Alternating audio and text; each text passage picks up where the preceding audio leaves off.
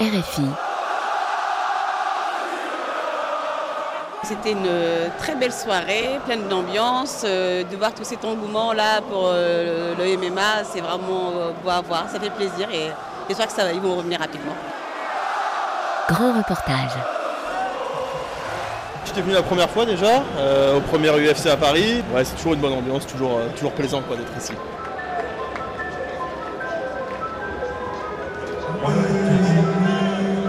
De sport paria, il y a encore trois ans, un véritable phénomène de société. Le MMA, les arts martiaux mixtes, s'est fait une place de choix sur le territoire français. Le public est au rendez-vous lors des différents événements organisés à Paris. Les combattants font partie des plus grandes ligues mondiales. Alors comment le MMA est-il en train de s'imposer véritablement comme un sport majeur en France? Son avenir est-il aussi radieux que ce qu'on lui prédit? Quand le MMA français met tout le monde KO c'est un grand reportage de Sofiane Amazio.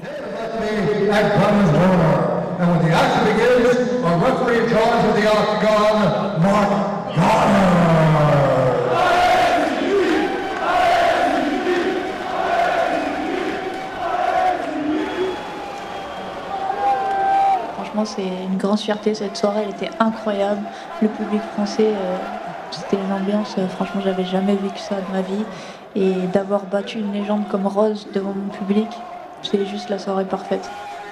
C'est pas encore la meilleure soirée de ma vie, mais euh, je pense qu'on s'en rapproche. En tout cas, c'était une soirée incroyable. Je vais avoir beaucoup de, souvenirs et euh, je suis très content que ce soit déroulé comme ça. Vraiment, après tout ce qui a pu m'arriver, il n'y a pas mieux quoi. Ce soir, on a partagé du coup un moment encore une fois qui était magique. Beaucoup de Français ont gagné. Ça aussi, ça me fait plaisir. Il n'y avait pas que des combats faciles en plus de ça. Donc euh, franchement, un grand bravo encore à ce soir à toute la France, j'ai envie de dire, que ce soit les combattants ou bien les fans et spectateurs.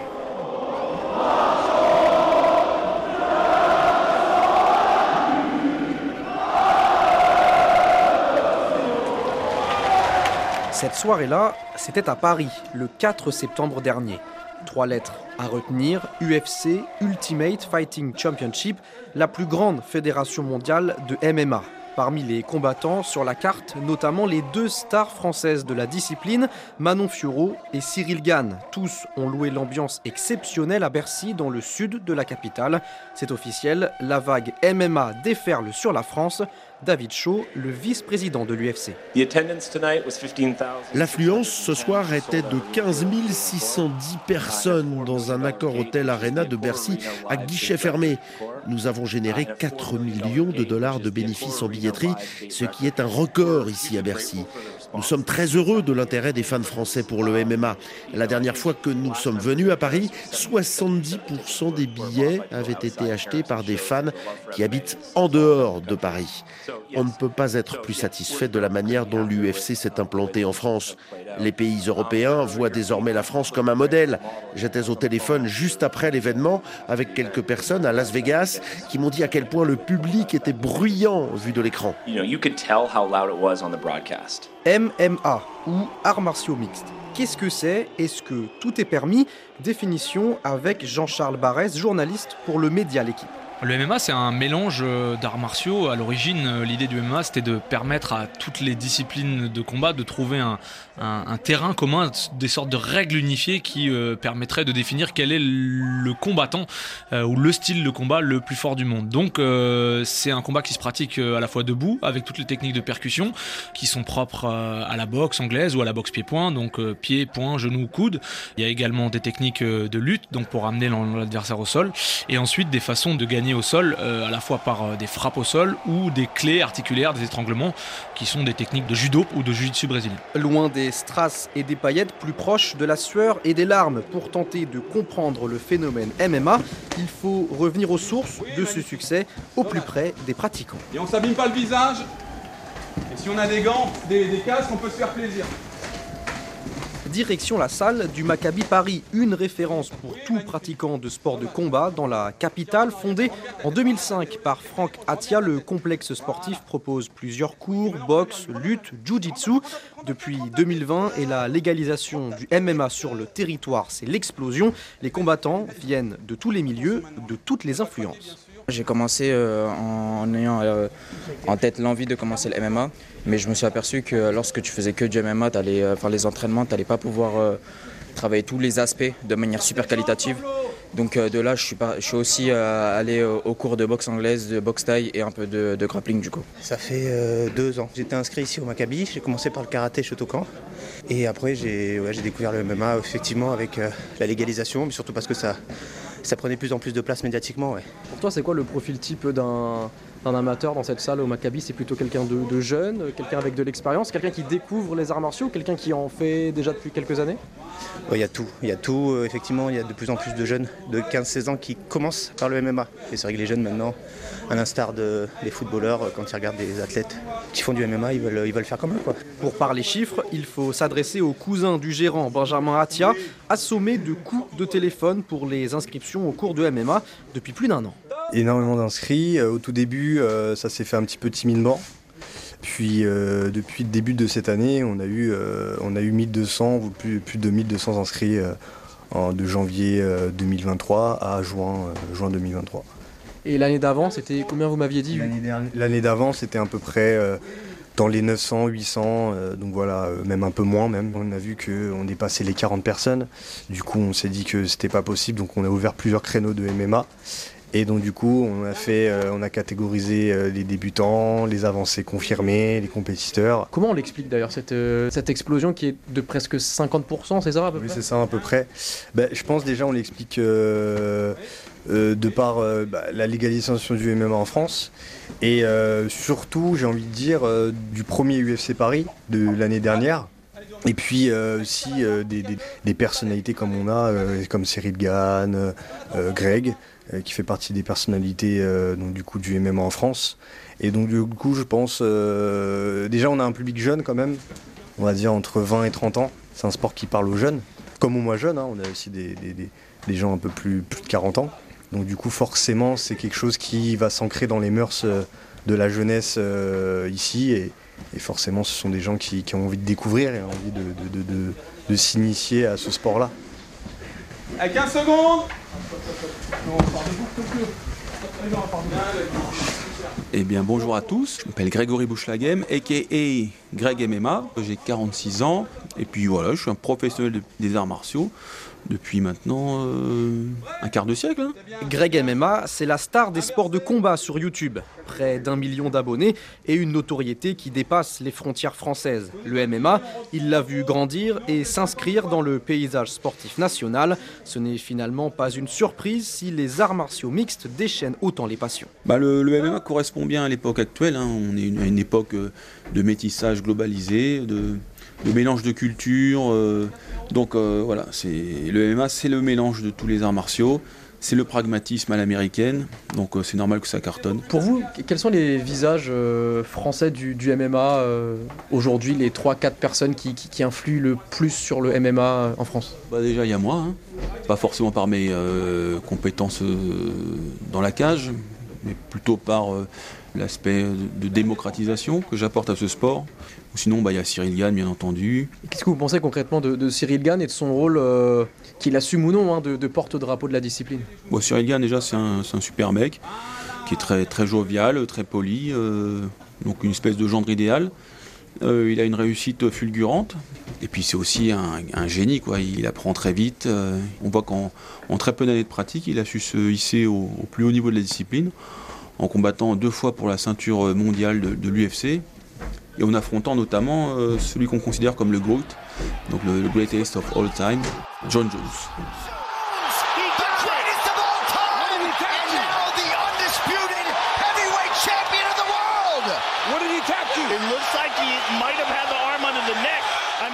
Deux minutes, le temps qu'il faut pour passer de héros national à paria. Face à lui, un monstre, peut-être le meilleur combattant de l'histoire, l'américain John Jones. Cyril Gann est pourtant le porte-drapeau du MMA français dans le monde, l'une des têtes d'affiche de l'UFC. À 33 ans, le colosse de 115 kg a déjà presque tout connu la gloire avec le titre intérimaire des poids lourds de l'UFC en 2021 et l'enfer, deux combats pour le titre pour deux défaites.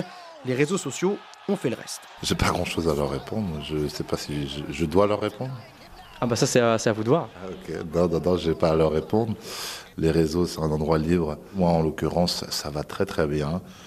Je connais la réalité, je suis conscient de la réalité et je suis conscient de, de ce qu'est euh, les réseaux sociaux. Donc, euh, donc ça va, j'étais armé pour ça. J'ai euh, eu de la peine par rapport à ces gens qui avaient cet engouement de haine, que ce soit les gens méconnus au bataillon, hein, avec des profils qu'on ne connaît pas, etc. Et, mais que ce soit également des gens qui ont voulu surfer sur le buzz qui ont des pages fans, etc. etc. J'ai trouvé ça euh, un petit peu injuste. C'est pas grave qu'il arrive à recomposer. Juste, il, a pris, il ou elle aura pris un coup de gratuit maintenant. Allez, travaille sur le dos, Théo. Si t'arrives à travailler, travaille.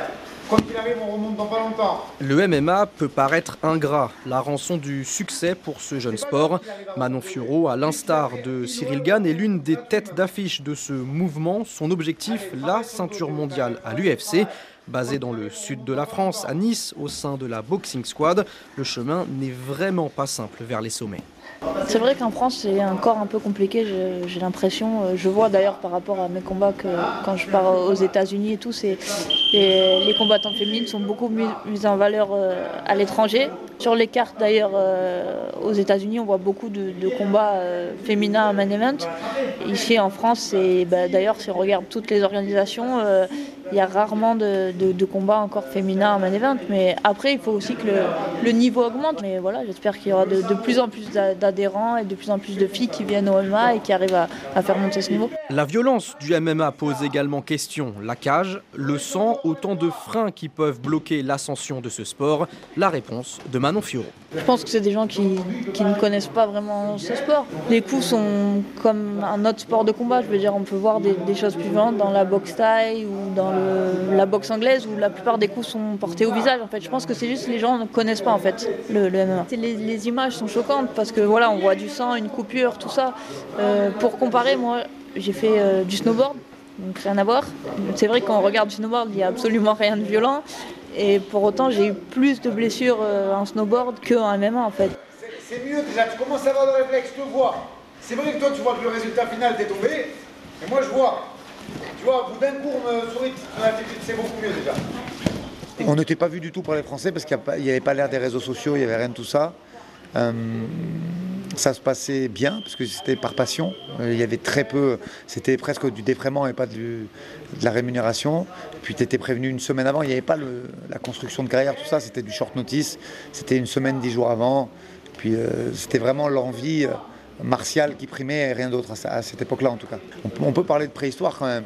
Euh, aujourd'hui, ils sont suivis médicalement, ils ont le statut qui va avec et ils ont les sponsors qui vont avec. Aldric Cassata partage la vie de Manon Fioro sur et en dehors des tatamis. Ancien combattant professionnel, lui, a connu les premiers événements internationaux. Manque d'argent, de sécurité et d'un cadre pour exercer sa passion, impossible de vivre des arts martiaux mixtes. Miguel Haro à Nice et Grégory Bouche-Laghem à Paris, deux combattants aguerris, racontent leur expérience. C'est vrai que la période avant la légalisation de, ce sport était euh, plus compliquée pour nous, c'est-à-dire que ben, d'une, on n'était pas reconnu, notre sport, euh, les gens voyaient ça comme, euh, enfin même pas un sport, quoi, que juste de la violence. Donc c'est vrai que grâce à ça, même pour les athlètes, ils peuvent maintenant avoir des sponsors, être mieux rémunérés et euh, faire ça tous les jours. Nous, à l'époque, on devait travailler obligatoirement à côté et faire ça en plus et euh, pour des cachets qui n'étaient pas très élevés. Donc, euh, c'est vrai que maintenant, ça se professionnalise et c'est super cool quoi, pour nous et pour tous les futurs combattants français. À l'époque, c'était interdit, donc on devait aller à l'étranger et servir de faire valoir aux combattants locaux. Donc, on allait un petit peu au casse-pipe et bah écoutez, on allait en Angleterre, en Russie, au Japon. On faisait ce qu'on pouvait et on n'avait pas accès voilà, aux, professeurs d'aujourd'hui qui, sont euh, qui sont calés dans toutes les disciplines. Alors qu'est-ce qui a changé en quelques années pour que des combattants français puissent devenir des stars? Première réponse évidente, la légalisation de la pratique sur le territoire français en janvier 2020, ce qui permet d'organiser des événements en France et donc d'investir sur le marché local. L'autre aspect, ce sont les réseaux sociaux, Facebook, Instagram, YouTube, tout est bon pour se faire de la pub. Dans des grandes organisations comme l'UFC, avoir une communauté forte ça peut être un accélérateur de carrière. Donc Morgan Charrière et Cédric Doumbé sont des garçons qui ont tout à fait compris que la communication, le, marketing était hyper important. Ce sont des garçons qui sont des entertainers, ce sont des garçons qui produisent de l'émotion, qui sont capables de divertir avant le combat pendant le combat et après le combat. Et avec cette euh, logique-là, avec cette recette, euh, ce sont des garçons qui peuvent aller très loin. La vidéo, on va, on va discuter un peu aujourd'hui. Donc on va parler euh, de En route pour l'UFC, de ma signature à l'UFC. On va faire un petit retour sur notre épopée jusqu'à maintenant et puis, et, puis une petite projection sur le futur à la fin. Salut RFI, c'est euh, Morgan Charrière, euh, The Last Pirate, combattant de MMA professionnel. Et euh, aujourd'hui, on est à l'US Metro, là où je m'entraîne et là où je tourne mes vidéos aussi. Le rendez-vous est pris dans l'est de Paris, à l'US Métro Bizot, une salle moderne fraîchement ouverte et où se trouve l'une des figures montantes de la discipline. À 27 ans, Morgan Charrière est entré à l'UFC et a remporté son premier combat en septembre, mais c'est d'abord sur Internet qu'il s'est fait connaître. Je crois que j'ai commencé la création de vidéos entre 2013 et 2015. Je crois que c'est le début de ma chaîne YouTube. Et après, je m'y suis mis sérieusement en 2017. Euh, du coup, bah, bon, la vocation de lancer ma chaîne YouTube, c'était euh, de communiquer sur le MMA, du coup, qui était bah, en, 2013, personne connaissait hein, quand je parlais de MMA. on parlait plus de free fight que de MMA. Donc, bah, je voulais faire ce travail euh, en amont de moi pour m'aider à me faire connaître et pour faire connaître le sport, c'était un peu euh, en symbiose. Quand tu as une communauté, qu'il y a beaucoup de gens qui te suivent, tu es pris plus au sérieux par les organisations où tu combats. Donc forcément, bah, ça a des avantages. Ça te permet d'avoir un petit peu plus de pouvoir que les autres combattants. Ça te permet de... Bizarrement, l'organisation te met plus en avant. D'ailleurs, Morgan Charrière, en termes de chiffres, c'est combien d'abonnés sur YouTube, combien d'abonnés sur Twitter par exemple? Sur Twitter, je crois 160 000 peut-être. Sur YouTube, je crois qu'on doit être aux alentours de 120, 130 000. Instagram, 230 000. C'est pas mal comme communauté pour, euh, pour un combattant MMA, euh, slash YouTuber, euh, slash Twitto, slash Instagrammeur. Ouais, ouais, c'est pas mal. Ça fait beaucoup de chiffres combinés, ça fait beaucoup de gens qui, qui me suivent, ça fait une grosse force de frappe. Sport-spectacle, en phase avec son temps, le MMA semble avoir un avenir tout tracé en France. Et pourquoi pas un jour concurrencer des sports bien plus établis comme le football et le rugby, mais pour ça, il faudra s'armer de patience. Alors la réglementation actuelle fait que euh, sur une chaîne euh, gratuite, on n'a pas le droit de diffuser du MMA avant 22h30 sur une chaîne payante, euh, on n'a pas le droit d'en diffuser avant 20h30. Et donc, en effet, euh, il est certain que euh, modifier cette règle, permettre une plus large diffusion, aiderait à, développer la discipline. Maintenant, on va pas faire la fine bouche, si je puis m'exprimer ainsi. On a la chance que cette discipline ait enfin été légalisée, puisse enfin s'ouvrir au grand public. Autre lobbying, le MMA aux Jeux Olympiques, bientôt, possible selon vous? Ouais, je pense que c'est tout à fait possible. Alors, euh, parce que le format amateur euh, est très proche du format professionnel, mais euh, on est aujourd'hui, encore une fois, au début d'une histoire. Je pense que la question pourrait être posée d'ici quelques années. Il faut attendre quand même que le circuit finisse de se structurer. On est encore dans les prémices d'une histoire, mais d'ici quelques années, je pense que le MMA pourrait en effet très légitimement prétendre à entrer aux Jeux Olympiques. C'est peut-être l'obtention d'une ceinture dans la plus grande organisation du monde qui pourra faire grandir ce sport. La plus proche actuellement de cet accomplissement, c'est Manon Fioro. Je pense que ça pourra attirer euh, beaucoup de peut-être de, nouveaux sponsors, euh, de gens qui s'intéressaient pas forcément au MMA. Moi, ce que j'aimerais vraiment, en fait, ce sont des, grosses marques euh, internationales qui, viennent et qui s'intéressent au MMA comme, comme on voit pour le tennis ou la natation. Enfin, moi, c'est ce que j'aimerais vraiment faire et pouvoir développer. J'espère en tout cas que, que c'est que le début. J'espère, j'espère pouvoir développer encore, encore ce sport, qu'il soit plus connu du, du plus grand public. Donc ouais, j'espère que c'est que le début.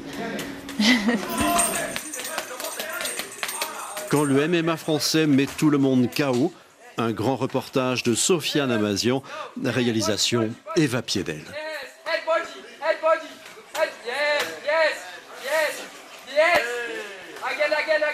Deux minutes Back, yes Tourne, tourne, tourne, Mathis Tourne, tourne Oui, c'est bien, c'est bien